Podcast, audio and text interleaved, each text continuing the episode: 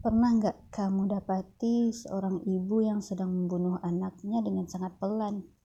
Begitu pelan hingga seolah tak terlihat sebagai sebuah kejahatan. Terlalu pelan hingga mungkin kau atau orang-orang terdekatmu sering melakukannya. Ya, terkadang kita sering tersalah mengartikan sifat rendah hati. Saat tetangga datang berkunjung misalnya, atau saat ada perkumpulan keluarga misalnya, Orang-orang membawa anak-anaknya masing-masing. Begitu juga denganmu. Lalu, orang-orang mulai memuji cantik paras anakmu dan mulai menyapanya dengan berbagai basa-basi, termasuk tentang sekolahnya.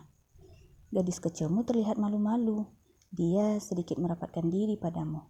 Jiwa kecilnya menunggu bantuanmu untuk menjawab tanya yang terlontar. Lalu kau bantu dia. Sekarang udah kelas 2 SD, Tante. Lalu Temanmu yang lain ikut bertanya, kemarin dapat ranking berapa nak? Gadis kecilmu kembali tersenyum malu-malu sambil terus memainkan ujung jilbabnya. Kamu jawab lagi, bilanglah sama tantenya, dapat ranking tiga tante, gitu. Ah, maklumlah ya, dia emang gini orangnya, pemalu. Kalimatmu barusan mengawali semuanya. Lalu temanmu yang lain ikut nimbrung.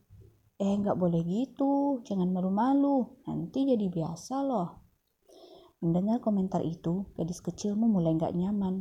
Dia mulai menunduk ke bawah sambil berusaha untuk tetap sopan dan tidak marah. Sebenarnya, dia sedang sangat butuh bantuanmu untuk keluar dari situasi itu. Tapi tahukah ibu, apa yang sering kita lakukan? Kita malah membunuh karakter anak sendiri, mematikan mentalnya yang bahkan belum sempat tumbuh. Begini cara kita membunuhnya. Iya, dia ini emang selalu gitu, gak berani jawab omongan orang, entah kenapa pula. Ucapanmu barusan mengiris hatinya, meninggalkan luka di sana. Dia hanya menunduk makin dalam. Lalu tetanggamu yang lain menambahkan, beda ya sama anakku, dia berani anaknya. Tuh lihat, sekarang aja udah pada lari ke sana kemari. Lalu kamu jawab lagi, Iya beda, anakmu asik ya, gak pemalu. Sebenarnya niatmu berkata begitu baik. Kamu hanya sedang berusaha untuk rendah hati, hanya sedang berusaha agar tidak sombong dengan ikut membangga-banggakan anakmu di depan mereka. Tapi Bu, ingat, gadismu masih di sana. Dia masih di sampingmu. Dia mendengar semua pembicaraan kalian dan dia masih terlalu kecil untuk bisa memahami niat baikmu itu. Yang dia tahu dia merasa tersudut, dia merasa sendiri di tengah penghakiman kalian tentangnya. Tahukah ibu, itu yang membunuh mental anakmu, itu yang membuat dia semakin kehilangan rasa percaya diri. Di saat harusnya kita menjadi ibu yang melindungi jiwa kecilnya, kita malah menjadi orang pertama yang menghancurkan kepercayaan dirinya.